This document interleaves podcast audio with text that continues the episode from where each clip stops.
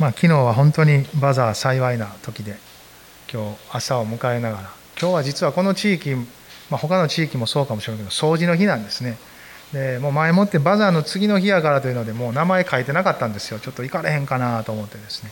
まあでも朝いろんな準備を終えてですねあのうんどうやろうなと思いながらこれなんかひょっとしたらいけるかもしらんと思ってですね。やっぱりあの行ってくるわ言ってですねあのわーっとこうなんか準備が不思議に導かれて主の恵みかなと思いながらですねなるべくあんまり抜けたくないんですね。というのは、ま、年に2回だけのことですしあのやっぱ地域の人と接することができるそういう機会ですのでなるべく隙間を縫ってという気持ちでおるんですけど、まあ、今回はそういう恵みが与えられて一緒に行くことができてまた積年の夢であるあの私たちの地域の溝掃除のこの溝の部分にですねこのボルトで留めたあのなんていうか金あれがあるんですよ。あのあの網網のやつがね。あれがもうずっとボルトが錆びて取れなかったんですけどあのコロナ禍を経て前回の掃除の時から業者さんが来られたのかな。あのちゃんと機械で全部開けて全部のあのあれが取れるようになったんですよね。だからものすごい作業が大変になってるんです。全部を開けても全部あれ外してで水を掃除またこう戻してっていうのであ今日膝と腰大丈夫かなと思いながら。まあでもみんなで協力しながらやってですね、まあ、できてよかったなと。やっぱこう全部掃除すると気持ちいいですね。泥が全部取れるし枯葉やら全部もうすっきりまたしばらくいけるなということでですね、まあ、感謝している、まあ、そんなことですね。まあ少しずつコロナ禍が明けてきてますのでね。いろんな機会が開かれてますので私たちも主に祈りながらまた自分の体とも相談しながらですが一つ一つの機会をですね一緒に受け取っていきたいな。そんなふうに思ってます。まあ、ペテロの手紙第1をずっと見てますけどなんかひょんなことからこの手紙に止まることになっちゃったんですけど、まあ、今日もそこからと思ってますが、まあ、ちょっと今日の箇所をまず開きましょうか。今日は一節だけ第1ペテロの5章の10節。ペテロの手紙第15章の10節。もう本当に聖書の後ろの方ですね。ほどなく黙示録に差し掛かろうとするちょっと手前のところですがペテロの手紙第15章の10節。この一節だけをまず一緒に読みましょうか。どうぞ。一緒に読んでください。あらゆる恵みに満ちた神すなわちあなた方をキリストにあって永遠の栄光の中に招き入れてくださった神ご自身があなた方をしばらくの苦しみの後で回復させ固く立たせ強くし不動のものとしてくださいます。アメまあ、第一ペテロはあんまり説明なくなんとなくこの最後の進めのところだけ見てたんですけどまあ本当に簡単に申し上げたら迫害家のクリスチャンたちに対する励ましの手紙です負けることなく諦めることなくなおイエス様を信じてキリストを見上げて歩いていってください。歩いていきましょう。そのための恵みが注がれてます。そういう手紙なんですよね。まあでもこの迫害もですね、まあ、後には国家的な大きさにまで発展していくんですけど、まあ、この時まだそこまで行ってないかなという感じやと思います。ある地域的にまたこう死に直面しているような激しさまでも行っている可能性は薄いかなと思いますあのエルサレム辺りではネロの迫害というのがあった時期だと思うんですけど、まあ、でももうちょっと地域にわたってはそこまで行ってないのでですね、まあ、社会的な圧迫人間関係においてというそういう内容かなと思いますね。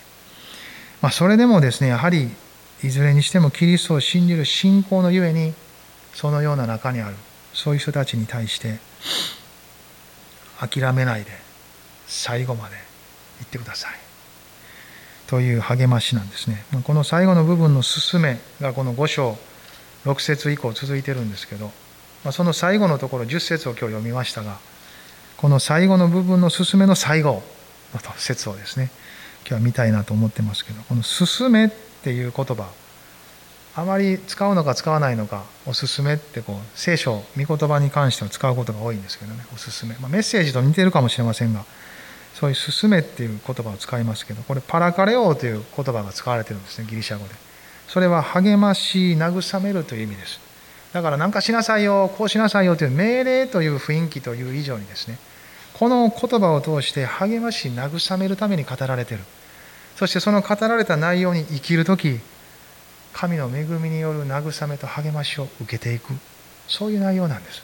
ただ単にこうしなさいああしなさいという内容という以上にへり下ること主に委ねること目を覚ました悪魔に立ち向かうことはすなわちキリスト者たちの慰めと励ましになるんです。そうする時信仰者たちは命を受けていくんです。その方向性を持って書かれている勧めであるということをですね一緒に受け取りたいなと思います。そしてこれを書いているのが多くの人が好きなあのペテロなんですよね。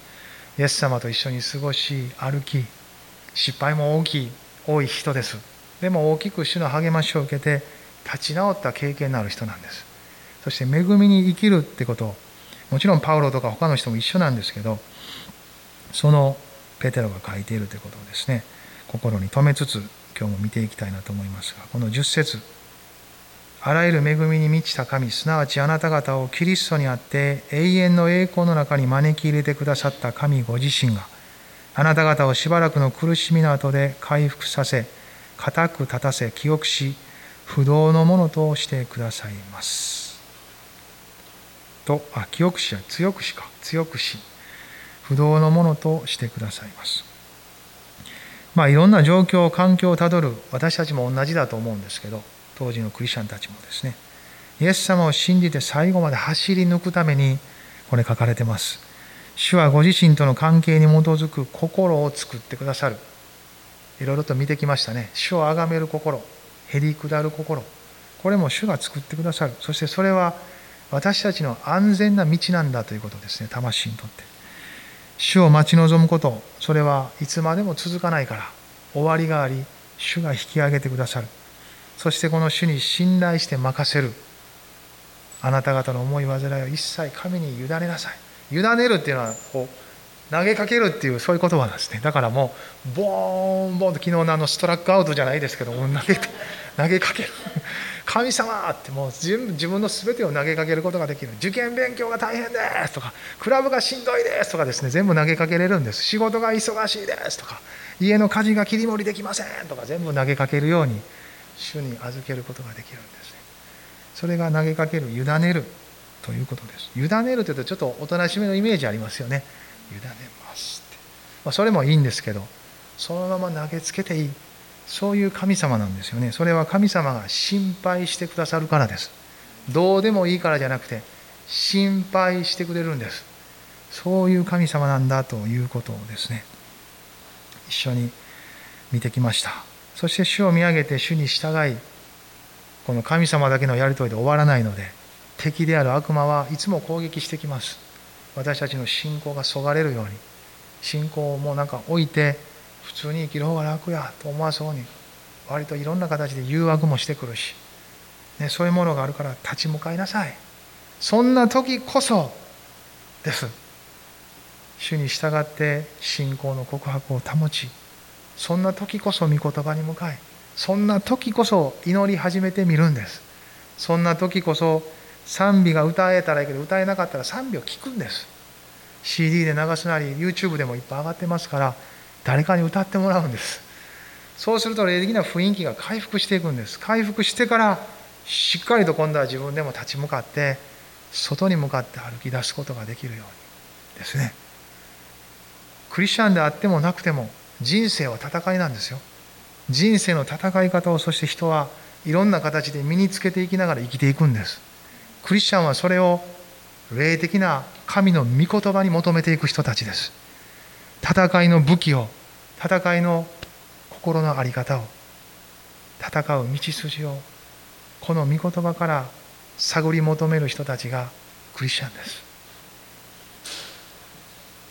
そのように見てきたと思いますがこの最後の10節は神様の約束が詰まった一つの説なんです。この約束をしてくださってる方について最初は見たいなと思うんですけどあらゆる恵みに満ちた神と書いてます。どのような神様をペテロは信じてるのかそしてペテロが伝えているところのこのアジアの諸教会の人たちがどのような神を信じているのかそのことに呼びかけるようにペテロはこの最後に書いてるんです。あらゆる恵みに満ちた神です。それは私たちも信じている神様ですよ。あらゆる恵みに満ちた神。どういう内容を表しているんでしょうか。ね。全てに通じている。そして一つ一つを満たされる神様です。私たちの人生のあらゆる事柄においても神様がそのことを知らないことは一つもないです。そのことについて解決できなかったりそのことを本当にどうしようもなく手に余すようなことってないんですよ。この私たちが信じているあらゆる恵みに満ちた神はその一つ一つに通じている方です。通じてるだけじゃなくてご自身のやり方を通してそれらの全てに解決を与えたりそのやり方の方策を与えたりその全ての必要を満たすことができる方です。金銭的なことも健康に関わることも家族家庭の中における人間関係においてもまた私たちが社会で学校や職場やいろんなところで人と関わる自分の将来をどう考えたらいいのかその一つ一つに光を当てその一つ一つを形作ってくださるそれがこのあらゆる恵みに満ちた神なんですよ。恵みとは一つの言葉で表されてますがそこには私たち人生存在そのものが詰まっていると言ってもいいでしょう。そこに私たちの人生を置く時この神の恵みの供給を受けて一切合切が作り続けられていきます。その神様に何度も言いますがこの7節の言葉のように委ねるんです。その神様は全てに通じ一つ一つを満たし一つ一つを心配してくださるのであればそしてそれを知れば知るほど私たちはこの方に行くことが普通になってきます。この方のところに行くことが早くなります。クリスチャンの成長とはすなわち御言葉通りに生きることのフットワークが軽くなることです。ああそんなふうに言われてるんやったらすぐにね信じた頃とかまだよく分からないうちは散々自分でやった後にああそういえば神様のとこ行ったらよかったんやんかってなるんですけどもうそうなる前にすぐに行くんです。すぐに行くようになってくる。それが一つの私たちの中に起こってくる変化じゃないですか。それは何かこう変わろうとしてそうするという以上にね筋トレとかいろんなことみたいになんかこう自主トレで鍛えるものというよりもですね人生と生活を通して神様が作ってくださる。ああほんまやなって御言葉が言うてる通りさっさと主のところに行ったらよかった。このことは預けてなかったな委ねてなかったなこのことに関してはなんか委ねる気せえへんかったなっていうことも出てくるかもしれません。自分で握りたくなるものもやっぱり人生には出てくるんですよね。どうせ神様のとこ行ってもこれは解決してもらわれへんわというある意味で神様のことをまだ十分に知らないところから来る不信仰ってあるかもしれません。ああそこまでは信じられへんな。そこまでは神様も無理やろとかですね。心の中のことは解決できても物質的な物理的な部分で神様どうやって働くんって神様霊なんやろって霊やったらもうその辺にふよふよしてるだけじゃんみたいな。いろんな考え方もできるかもしれませんが。神様は全てに通じてますよ。霊である方ですが私たちの肉体を作り心を作った方です。この世界を全て物質的に作られたのは神様です。それを霊である言葉で作っていかれたので今もなおこの言葉によって人は生きることができるんです。御言葉は霊ですが形を持って人生を作っていくことのできる力です。実現することのできる力が詰まったそれがこの御言葉です。あらゆる恵みに満ちた神。いろんな訳ありますね。恵み深い神。あらゆる恵みの源である神。あふるる恵みの神。全部同じ内容を指していますがこの方は私たちを救ってくださった方です。その恵みの一番中心は救いにあります。それがこの続きに書いてあります。すなわちあなた方をキリストにあって永遠の栄光の中に招き入れてくださった神って書いてます。あらゆる恵みに満ちた神とはすなわちあなた方をキリストにあって永遠の栄光の中に招き入れてくださった神です。救われてるんでしょ？ということはこの神の恵みに預かったということです。救われてるならばその人はこの神のあらゆる恵みのある部分に触れたんです。まだ十分にそれを行き渡らせられてないという感覚があるかもしれませんがあなたはその恵みに触れ始めてるんです。救われた。その救いの大きさはキリストにある永遠の栄光の中に招き入れてくださったんだって。呼ばれたんですよね。招き入れるということは呼ばれたってことですよ。おーいって。何々さんこっちおいでって。あんたのことやあんたやおいで。この光の方においで。さあさあおいでおいで。ちょっとずつ近づいていくとキリストの栄光の中入っていくんです。人生の中に投じられるいろんな形の光を通して人は救われていくんです。それは神の恵みなんですよ。ある人は教会に来てある人は家で家族から聞いてある人は祈られてた背後の中でトラクト配られたとかですね。いろんな形で光がまず投げかけられるんです。そしてその時に不思議と人は内側で主に導かれた声を聞いていくんです「おーい」って「何々さんおいでや」って「こっちこっち」って呼ばれてるんですよみんな。今も呼ばれ続けてるんです。そっちやこっちや。こっちや。こっちや。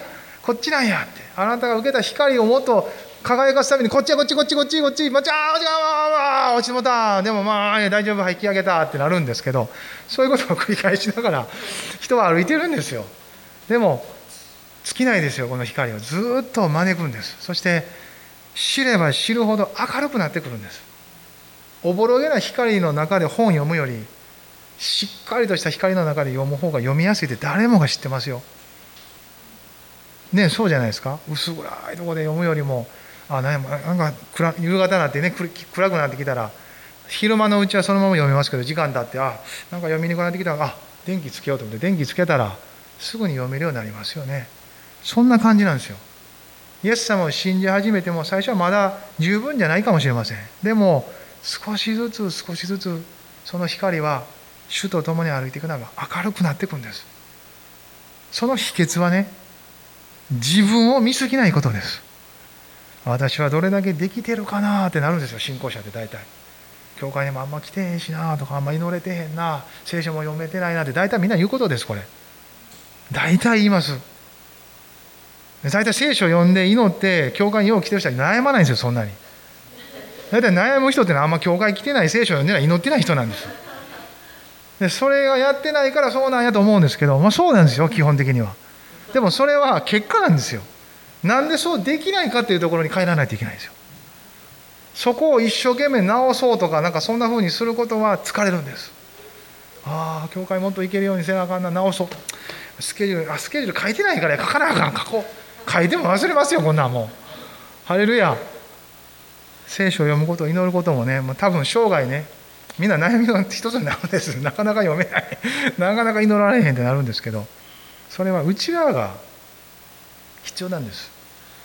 内なる人がより豊かにたくましく育てられていくことが必要なんです。よだから御言葉にも触れないといけないし祈るんですけどそれはその方法ということではないんです。結果なんです。内側で主を知ればもっと主を知りたくなるので人は御言葉に向かい出すんです。その動機づけと一歩の勇気と信仰を持ってひつく時ですね。神様はより深く私たちを引き寄せて導かれていくんです。これは絶妙な技なんです。神の恵みと人のうちに芽生えたちょっとの信仰が結びつく時そこに精霊の働きがあり御言葉に基づいてこの方は私たちを強め作っていかれるんです。そのでも最初はですね神様なんですよ。私たちから始めたらつまずくんです。ハレルヤ。私たちは自分を生き自分自身が主体的にこのように命をあって今生きていると自覚しているのでやっぱり自分から始めることが多いんです。でも神様から始めるんです。教会に来て御言葉に出会いクリスチャンになって信仰を持ったら私たちはそのまず最初に変えられることはああ神様から始まるんかってことなんです。なぜなら聖書を初めて読んだらですねその一番初めに書いてることは初めに神が天と地を創造されたで始まるんです。神がどういう方かも説明してない。私たちがどうかも何も書いてないんですよ。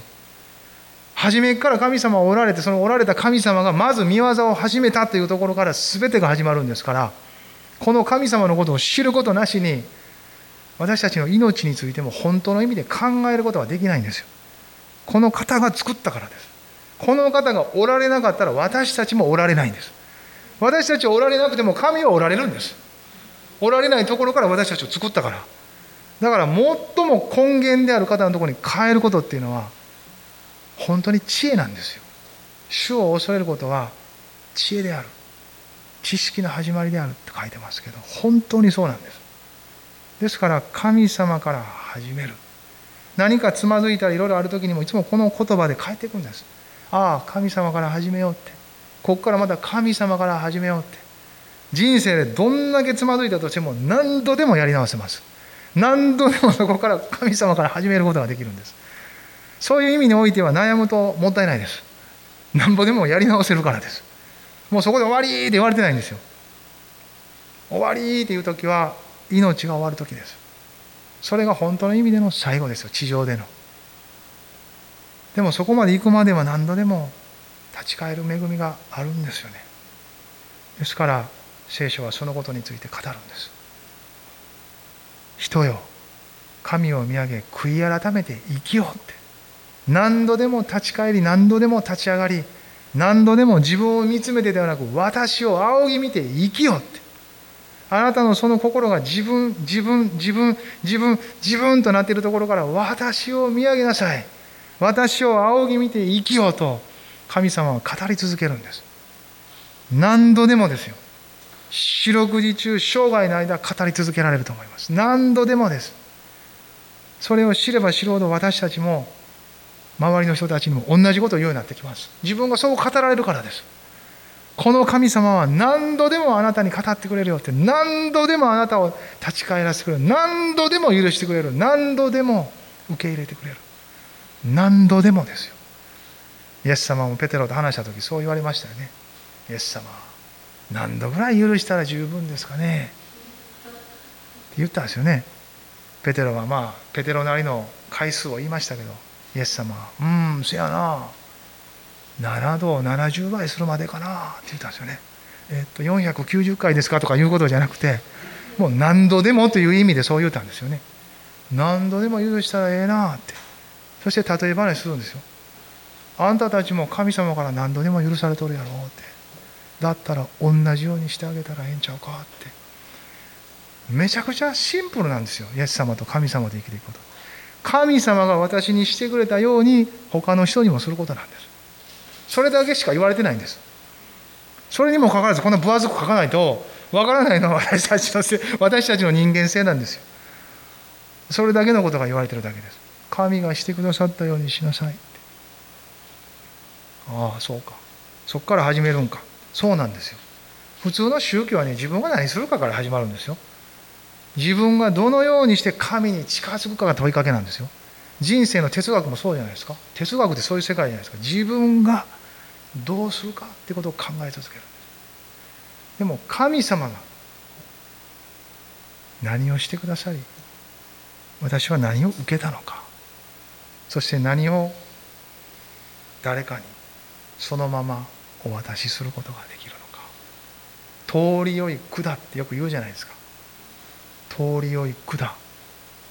神から流れてくるものがそのまま自分も通って他の人に流れていくように。通りよい管としてくださいってよく祈るじゃないですか。そういう祈り私も聞いてきたし自分もします。最初の頃はよく意味が分かりませんでした。先輩のクリスチャンや先生たちが「通りよい管にしてください」って祈ってる姿見て何や下ってって何のことやって思いました。そういうことですよね。主の恵みの管となっていく。自分も受けるんですよ。管ですから。自分を通るということは自分も恵みに預かっていくんです。でも溜め込むのでなくそれが流れていくんですよね。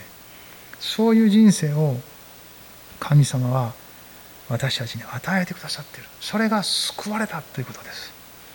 救われたということはまずこの天からの注ぎが自分の中にやってきたということですよ。通りよい管のまず入り口です。でんでんでんでんでんでんでんでんってくるくんでんでんでんでんでんでんと流れていくんですもうこの流れはすごいものですよねパウロはローマ書で書いてますよ私たちに与えられた精霊によって神の愛が注がれてるって書いてますよあの注がれてるっていうのは滝のようにですよハレルヤあなたのイメージをこう上路でちょろちょろやったとしたら今日からイメージを塗り替えないといけない。滝のように。ナイアガラのように。ナイアガラのようにですよ皆さん。メガフォイスって昔ねカナダに行った時にあるカナダの人と話してた時に私英語もまあそんなにでき、まあ、ちょっとできるぐらいちょっとあれですやんか。ほなこうテレビ見ながらですね「ネガファーネガファー」って言うんですよ。もうこの発音も出るかどうか分かりませんけど私の耳にはそう聞こえた「なんやネガフォールってなんや」って言ってたらだんだん話聞いとったらですねあナイアガラの滝のことかと思って Niagara Falls って言うてくれないの分かれへんと思ってですね。ネガフォールネガフォールって言うんですよ。なんかそう聞こえたんですね。何の話してんねやろうと思ってて。何回か聞いててあそういうことか、まあ、この話全然関係ない話です。ただ滝のこと言いたかった。ら滝のように神の愛が注がれてるんだって。もう止めどなく。私はでもナイアガラの滝よりもっと大きなものを見ましたからね。あのイグアスの滝。パラグアイブラジルアルゼンチンの三国国境地帯にあるイグアスの滝はナイアガラの滝が何十個も入るんです。ある時アメリカから来た、ね、偉いさんの奥さんがねあのイグアスの滝を見て嘆いたそうですよ。ああかわいそうな私のナイアガラって言って泣いたんですよ。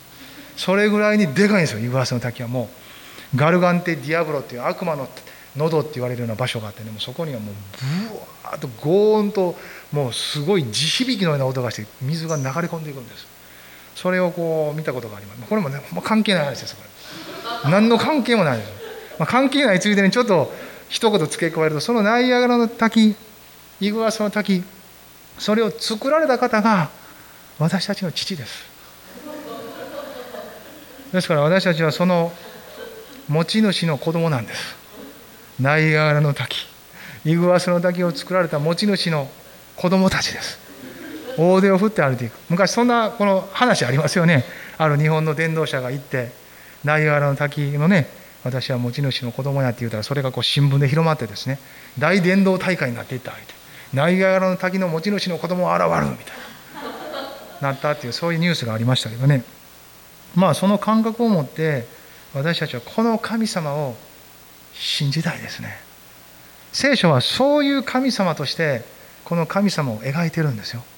あらゆる恵みに満ちた神。こここれ以上のもう大きな比喩比喩というか表現ができないぐらいの表現でペテロは書きたかったんやと思います。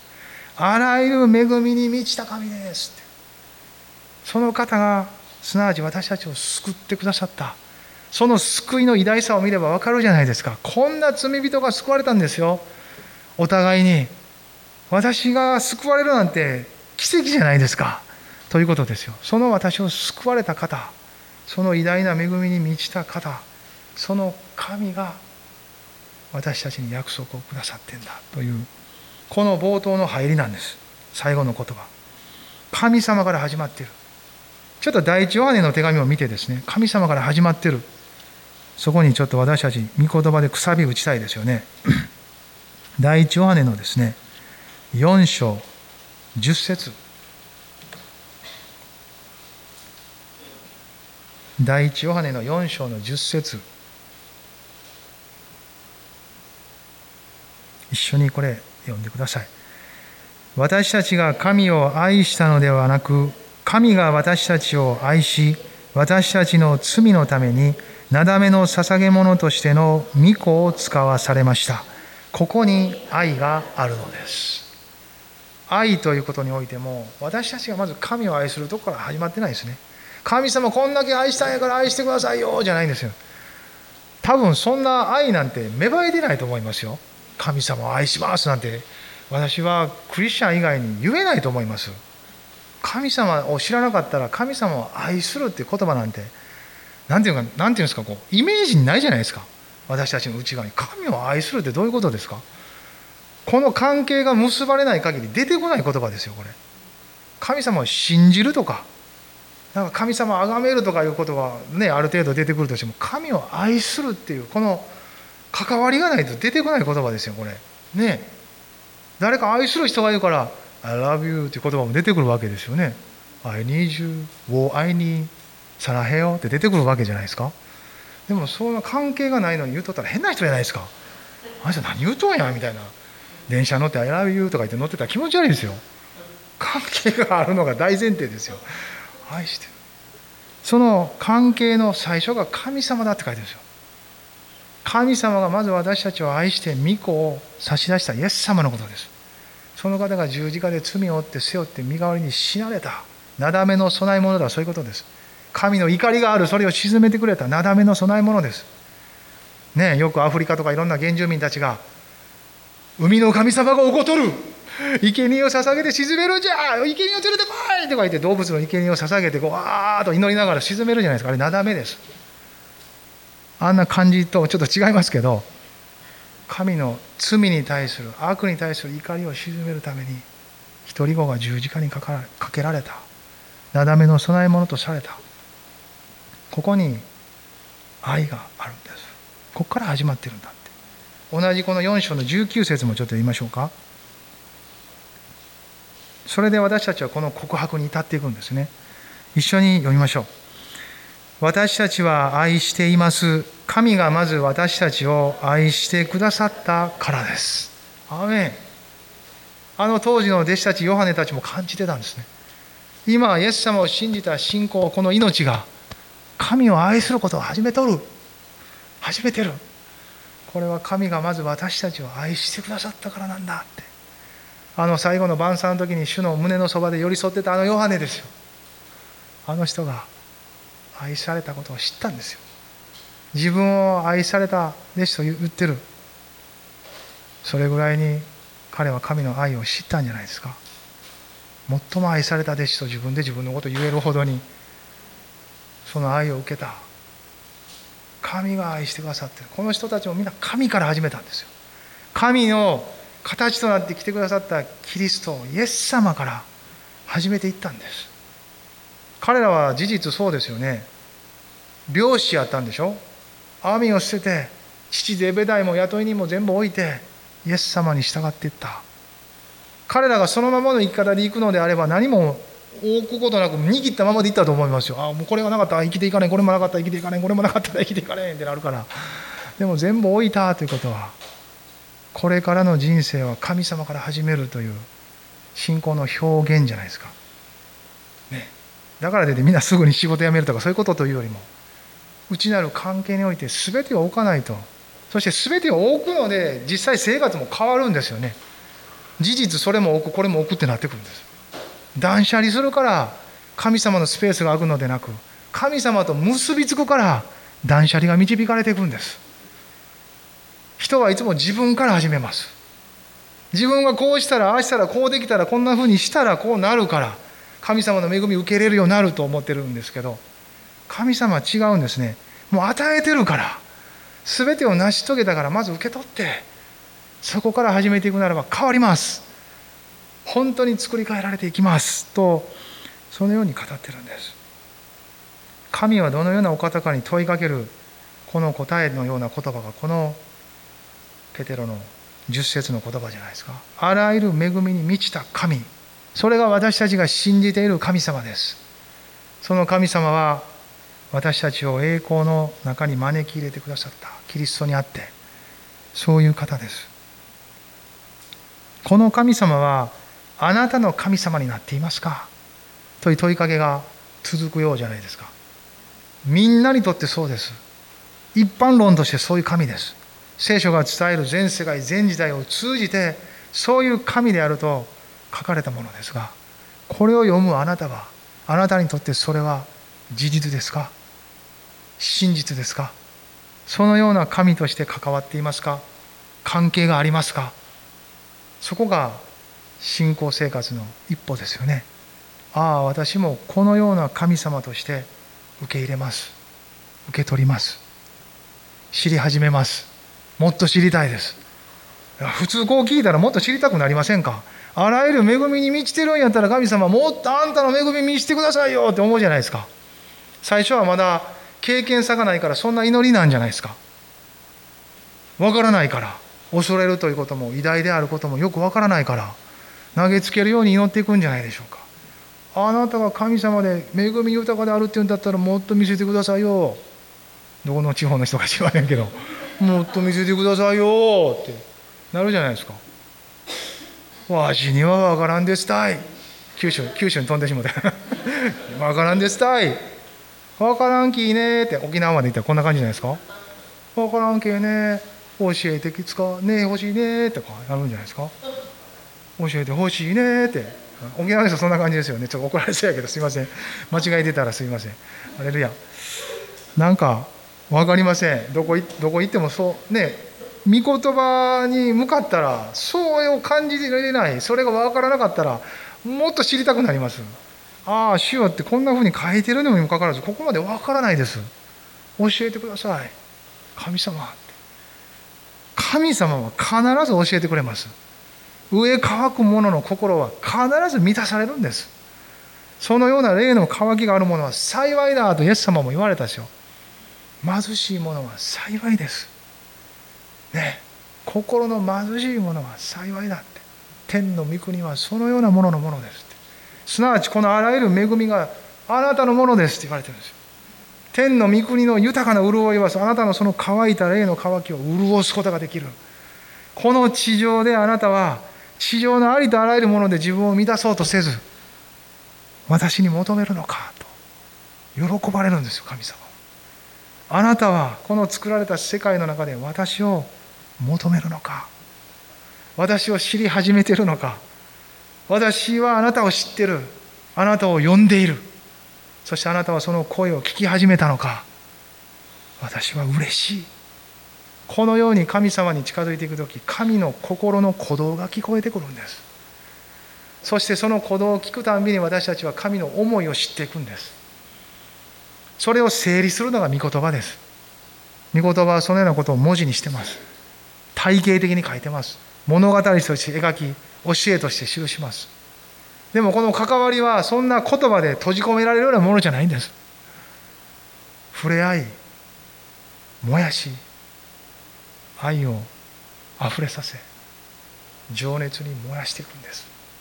そして本当に神様の声が聞こえるかのようなこの心の響きを与えていきます。私たちの心はそれで震わせられますます主を愛する者と変えられていくんです。神様から始めたら必ず変えられていきます。変わってから神様のもとに行くんじゃないんです。変わったええところを見てもらおうじゃないんです。神様から始めたら変わるんです。その変わる姿変わるプロセスそのものの全てを神様が見ておられ喜んでるんです。あああなたは私の恵みによってなんと美しく生活と人生を彩ってるんだ。あなたの人生は私の恵みで満ちているじゃないか。私たちが恵みで満ちていることを喜ぶだけでなく神様が喜ばれるんです。そのような人生を見るときああ私の恵みがあの人の人生の中に満ちているなって。なぜならそれは私たち一人一人にすでに与えているものだから。それに気づいていく時主をまた喜ばれるんですよね。ではクリスチャンの中にはその喜びが満ちていくので尽きることがない喜びの中に生きるのではないですか。ヨハネの福音書15章の中でイエス様語られた。私の喜びがあなた方のうちに満ち満ちたものとなるため私はこれをあなた方に話しました。そう書いてます。イエス様不思議なこと言われた。あの前段階で書かれていることは私につながりなさいということなんです。そして私から始めなさい。そしたら樹液のように流れる精霊の御業によってあなたたちは変えられていきます。ハレルヤ。今の時代も御霊の技は死んでないですよ。生き生きと働こうとしてくださっている。求める者たちを通して。求める皮袋を探している。この新しい注ぎがこの時代にも注がれてほしい。私たちにも注いでほしい。ずっと聞いてきたし時代を通じて主が起こしてきたリバイバルやリニューアルはあらゆる働きの中にあったように私もそれを求めます。という人たちの中に御霊は働き続けていかれる。ハレルヤ。私たちの心は本当に大切なものです。神様からの天からの注ぎを受け入れる入れ物だから。そういう意味において器は清められなければならないと聖書に書いてある通りなんです。私たちの存在そのものがこの天よりの精霊の注ぎを受ける入れ物ですよ。だから清くないといけないんですよ。でもその清さは自分で作り出すことができないんです。神様に近づけば近づくほど私たちはこの神様が清いお方であると知っていきます。そのゆえに自分の清さも求めるようになるんです。頭ごなしに清さを求めていったら立法的になります。自分で自分を清くし神の基準に見合うように努力し頑張ることが始まるからです。でもどんだけ努力して頑張っても神の清さに預かることはできません。だからといって私たちが御言葉に沿って歩こうとすることを否定しているのではありません。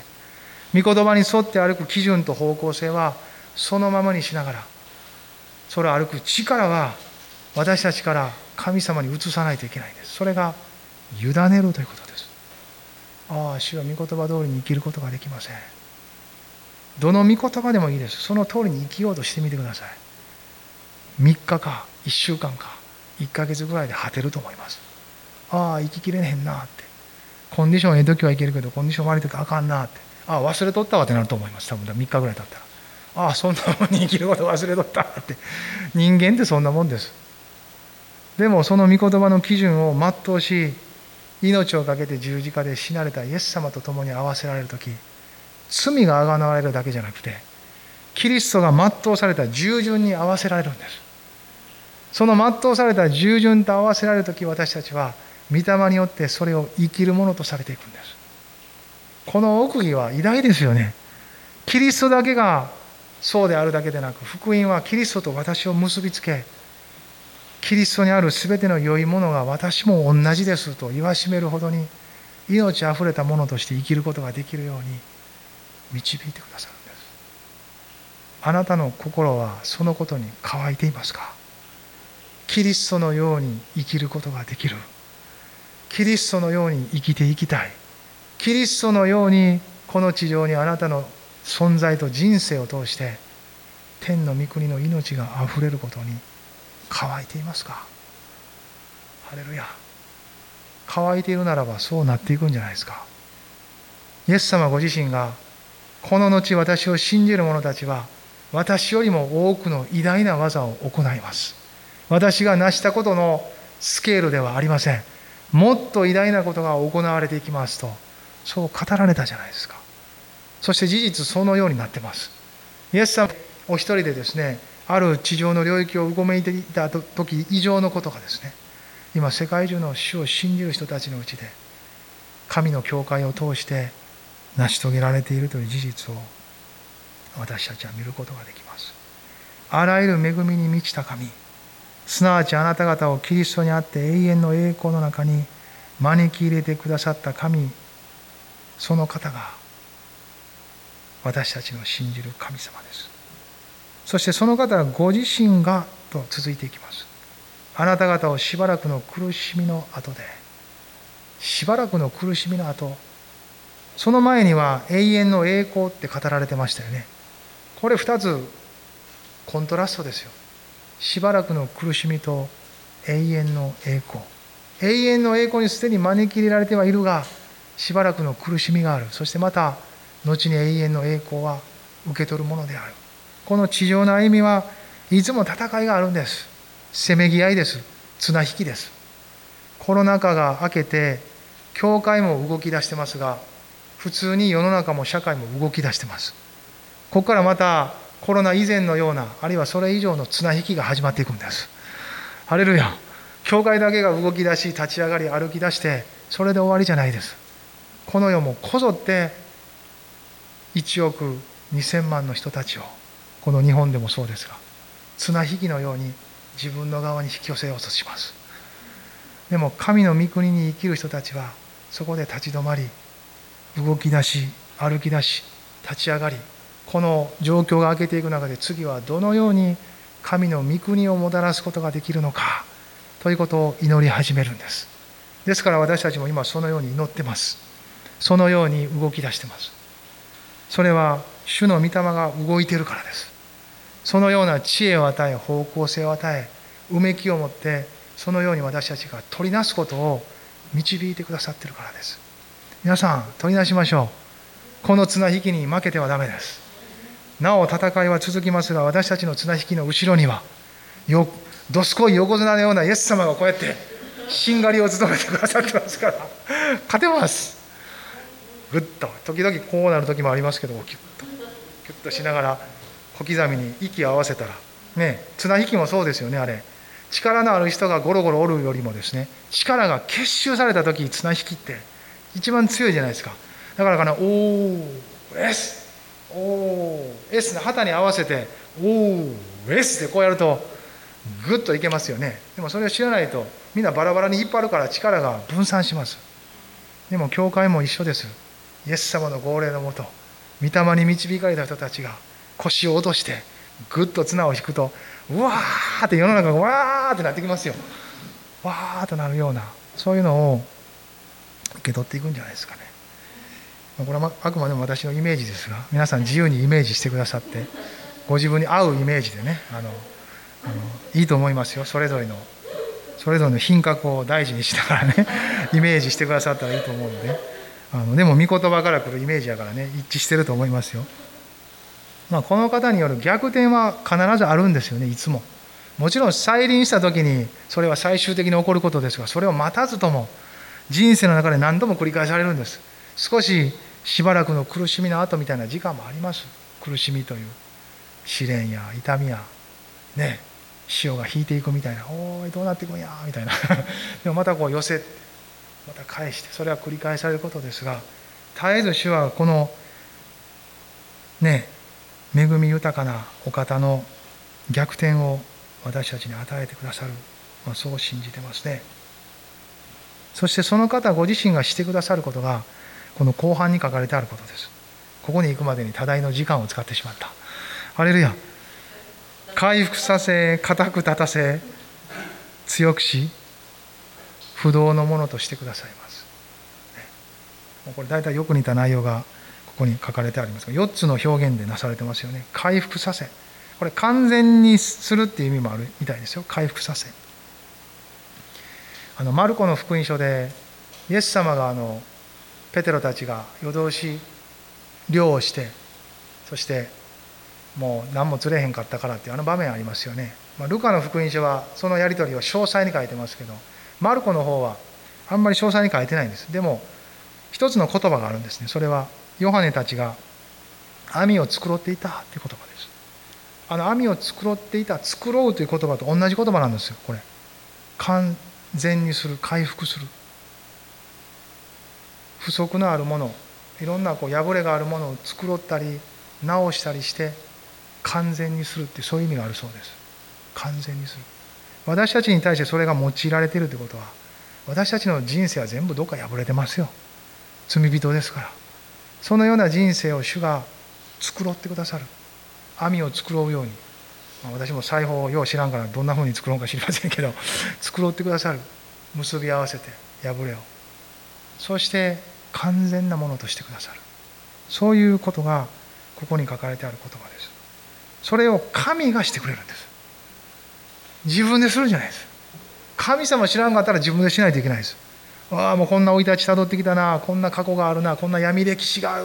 どうしたらいいんだってなりますそれによって心が傷ついてる傷んでる。どうやって将来向かったらいいかわからん。どんなふうに生きていったらいいかわからん。いつも不安や。何が不安っていう具体的な不安じゃないけどいつも漠然と不安やと。誰か大丈夫って言ってくれ。大丈夫かって聞かんといてくれ。大丈夫かって聞かれたら余計に不安になる。大丈夫って言ってくれっていうそういう人生になります。でも神様と出会う時この方が繕ってくださる。そしてしっかりと縫い合わせまっさらなものにしてくださる。完全に。そういう人生が始まっていきます。固く立たせる。これもまあ言葉だけでも分かるものですけど。まあ力づけるっていうそういう意味の言葉だそうですね。これペテロの手紙ですからペテロのエピソードから推察できますよね。力づける。ペテロはイエス様が十字架にかかる前あなたは三度私のことを知らないと言うよと言われるんです。血気盛んなペテロでしたからそんなこと絶対ないです。私はそんなことしません。私割合この話をするんですよね。好きなんですよこの話が。あのペテロが立ち直ったあの立ち直る前のあの血気盛んなペテロが好きなんです。自分と重ねて好きなんです。本当にこう握り拳握って。でもあの時イエス様はあなた三度私を否むよって言っただけじゃないですよね。でも私は信仰がなくならないように祈ったっていうんですよ。あそこが好きなんです。この後です。あなたは立ち直ったなら兄弟たちを力づけてあげなさいって言うんですよ。あの兄弟たちを力づけてあげなさいの力づけてあげなさいがこれです。ここで言ってることです。ペテロはおそらく自分のその時を解雇してるはずです。あの時イエス様ああ言ってくれたよなって。だからペテロにとったら神がこんな風にしてくださる方だっていうことは生身として知ってるんです。自分の人生に起こったことです。ああ神は回復してくださり私を回復させるだけじゃなくて私を通して他の人たちを力づけ元気づけていくために用いてくださるんだということをですね経験してるんです。この手紙書いてることがその証拠です。あのペテロが書いてるんですこれ。同じペテロですよ。そのペテロが回復して命にあふれここまでイエス様を知り続けてキリストのことを証ししてるんです。同じペテロですよ。あのとんちんかんな弟子たちの一人。人は変えられるんですよね。そして強くし不動のものとしてくださる。不動のものとはその硬い基礎土台が据えられることです。これはもう聖書の中にいろんな形で出てきますよね。その土台とはイエス・キリストです。御言葉そのものです。イエス様も例え話でおっしゃった。硬い基礎の上に建てた。岩の上に建てた。家は壊れることがないって。でも砂地のような柔らかい土台の上に建ててる家は風とか雨とか人生でいろんなことが起こったら壊れるって。その壊れ方がひどいって書いてますよ。あの言葉にはしっかり心を止めるべきですね。壊れ方がひどい。最後は永遠の滅びですよ。この土台がなかったら。これは事実ですよ。この時代がどんだけ良くなって人の力がどんだけ人の優しさがヒューマニズムが愛がなんかこう人のできることがいっぱい増えてもこの永遠の淵を超えることはできないんですよ。人の力で。これを超えることができるのは神様だけなんですよ。この神様がやってくれたこの十字架を通るしかないんです。神様がしてくれたこの十字架を通ることしかこの淵を超えられないんです。それがしっかりと語られていることですよね。硬い基礎。私たち救われてんならありますよね。これ大事にしたいですよ。すげ替えたらもったいないです。ああこれ売り渡したらこれ手に入るんかって誘惑に負けたらダメです。永遠を損ないますよね。神様はそういうことをこの一つ一つをしてくれるんです。回復させ繕ってくださりそして力づけ強くしてこのしっかりとした土台をなお固めてくださるんです。ここやでってあなたが人生を立て上げる土台はここですよって。ああそっちじゃあそっちよそのよその家や。それは人の人生や。あんたこっちに立てるんや。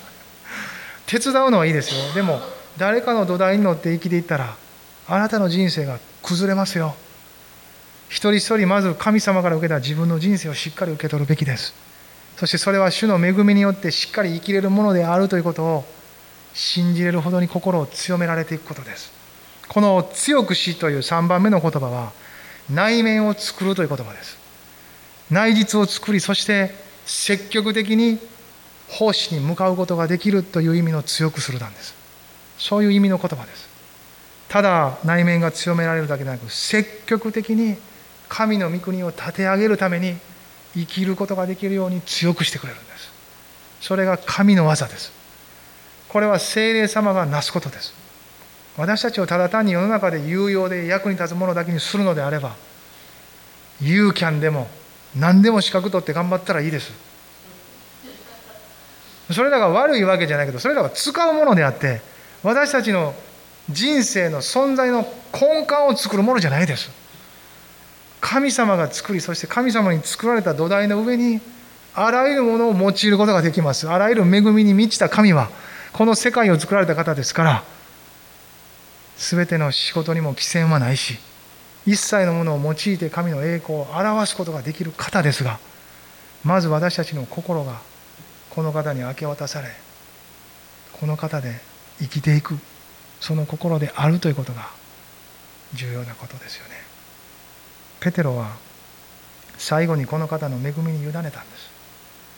さあ諦めず最後まで走ってください。そして神様がその恵みを持ってあなたたちをしっかりと仕上げてくださるから最後までしっかり言ってください。ヘルニアで倒れた時34年前4年前ですか？数日した時にですね御言葉が響いてきました。私の前を歩み全きものであれ。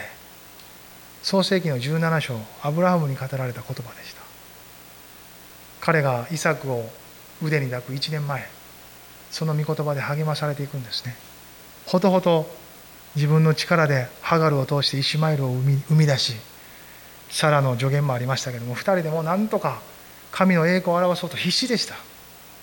でも彼らのもう果てたその年がもうどんどん年齢がかさみますからねもう無理やと思った時に神様は語ってくれたんですよね。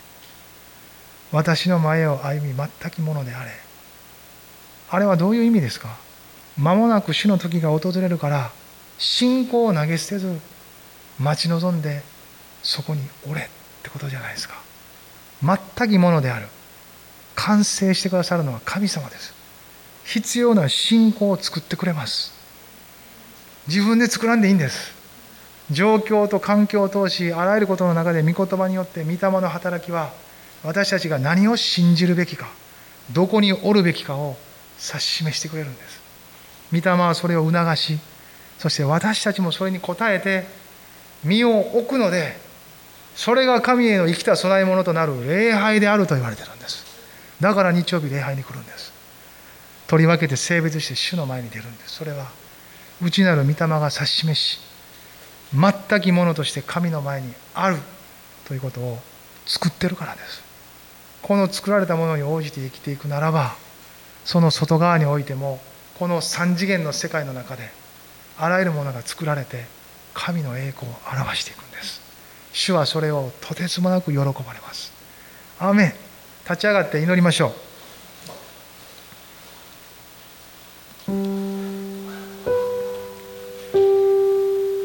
ハレルヤハレルヤあらゆる恵みに満ちた神。すなわちあなた方をキリストにあって永遠の栄光の中に招き入れてくださった神ご自身があなた方をしばらくの苦しみの後で回復させ固く立たせ強くし不動のものとしてくださいます。いよいよ限りなくこの神に栄光があるように。そう私たちも一緒に神様を称えたいですね。一緒に崇めましょう。主を崇めましょう。ハレルヤハレルヤ。イエス様感謝します。それぞれ神様を見上げましょう。今日もこの方から始めましょう。ハレルヤ。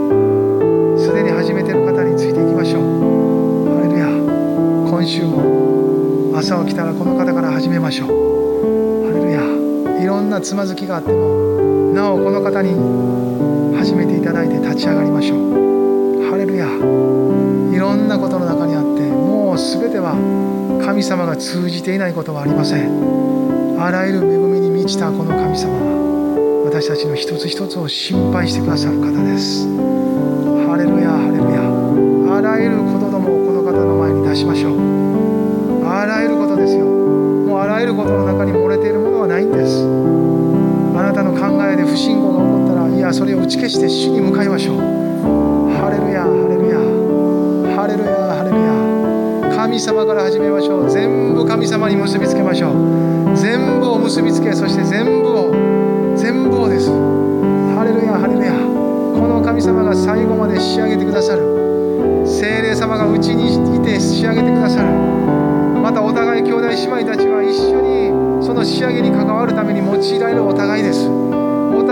恵みの管です。神は直接には働かれますが多くの場合人を通して働かれます。互いがその恵みの管となってます。大切に扱いながら一緒に互いから流れる恵みを受け取り主の教会が立て上がることを喜びましょう。ハレルヤハレルヤ。この恵みの管で結び合わされたところに主はさらに多くに増し加えてくださいますよ。この恵みを受け取る人たちをこの恵みの流れに期待して上乾いた人たちを続けて送られます。信じましょう。迎え入れましょう。そして祈り取りなし私たちもまた絶えず戦い戦略を練って神様の前に知恵深く受け取りましょう。そして勝ち時を上げ前進しましょう。綱引きに勝ちましょう。力を集めましょう。祈りを集めましょう。取りなしましょう。そして本当に豊かに豊かに祝福された神の御国の広がりを見ましょう。ハレルヤこの地域を祝福しましょう。8万人3万世帯が福音に生きることができるように。ハレルヤ8万人3万世帯がこの町にある諸教会が強められるように。鹿島チャペルニューヨーチャペルチャーチオブアガペ恵み教会フォートチャーチが祝福されるように祈りましょう。柏ゴスペルチャーチももちろんのことです。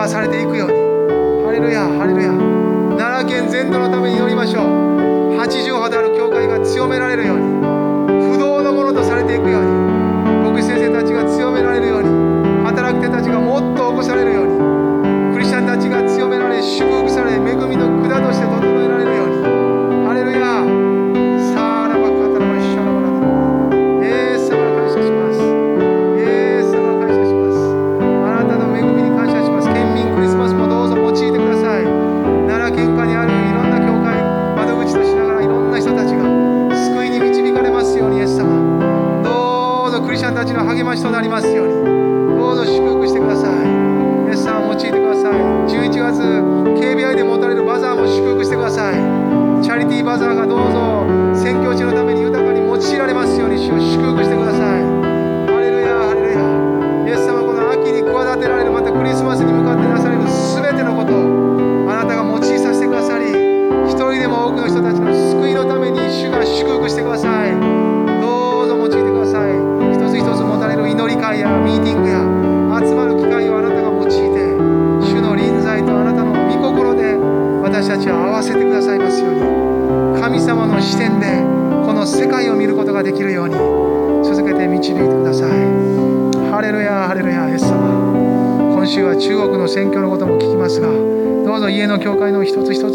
つを用いて祝福して今や1億人を超えていこうとするこの中国のクリスチャンたちを祝福してください。用いてください。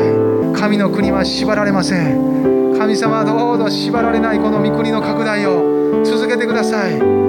あらゆる人間が企てる全ての企てを悪いものは打ち壊しあなたが用いることができるものは用いてください。ハレルヤイエス様人間です。私たちはただの人間です。作られたものに過ぎません。しかし最大限あなたを求めます。あなただけが崇められる方この地の全ての国々を支配するお方です。神様あなただけが高められる方です。ハレルヤハレルヤあらゆる政治や教育や王や建てられた全ての権威もあなたからのものでありあなた以上に崇められるものではありません。ハレルヤ主よあなただけが崇められますように。ハレルヤこの時代が本当に勝ち取られたにこぞって一人でも多くの人たちが特にまだ福音を聞いたことがない未伝部族の人たちが主よどうぞあなたの御声を聞くことができるように私たちはもう何度も日ごとに聞いているあなたの御声とこの臨在に触れているこの感覚を彼らはまだ知りません。どうかこよなく愛して引き寄せるあなたの身腕で抱いてください。神様抱き寄せてください。そして私たちがその一端を担える部分を間口を開き用いてください主よ。どうぞよろしくお願いします。ハレルヤ。ハレルヤ。ハレルヤイエス様。タンザニアもカナダもドイツもインドネシアも。主をどうぞアルゼンチンもまた本当に中国もマカオも。一つ一つ身近な宣教師たちが使わされているその国々をあなたが続けて導いてください。カンボジアも韓国もアメリカも。主よミャンマーもそうです。ウクライナもロシアもそうです。一つ一つのエルサレムもイスラエルも一つ一つに主を続けてあなたの御国の到来が今週もこの秋の歩みの中でももたらされていきますように。ハレルヤハレルヤ。どうぞ祝福してください。そのためにも教会の宣教会計も一般会計も建設会計もこの教会の歩みもその全ての間口が開かれ主の宣教が破れ続けていきますように。イエス様私たちが捧げるもの私たちが立て上げるもの私たちが老子また祈るもの全てはこの最後の砦に向かって破れを作るために主を用いられていることを感謝します。あなたの御国の前進のために用いられていることを感謝します。続けて用いてください。続けて主を使ってください。大きく使ってください。用いてください。主よよろしくお願いします。ハレルヤハレルヤ。イエス様感謝します。イエス様感謝します。おお主よ。今御国をこの地に一緒に賛美しましょう。ハレルヤ。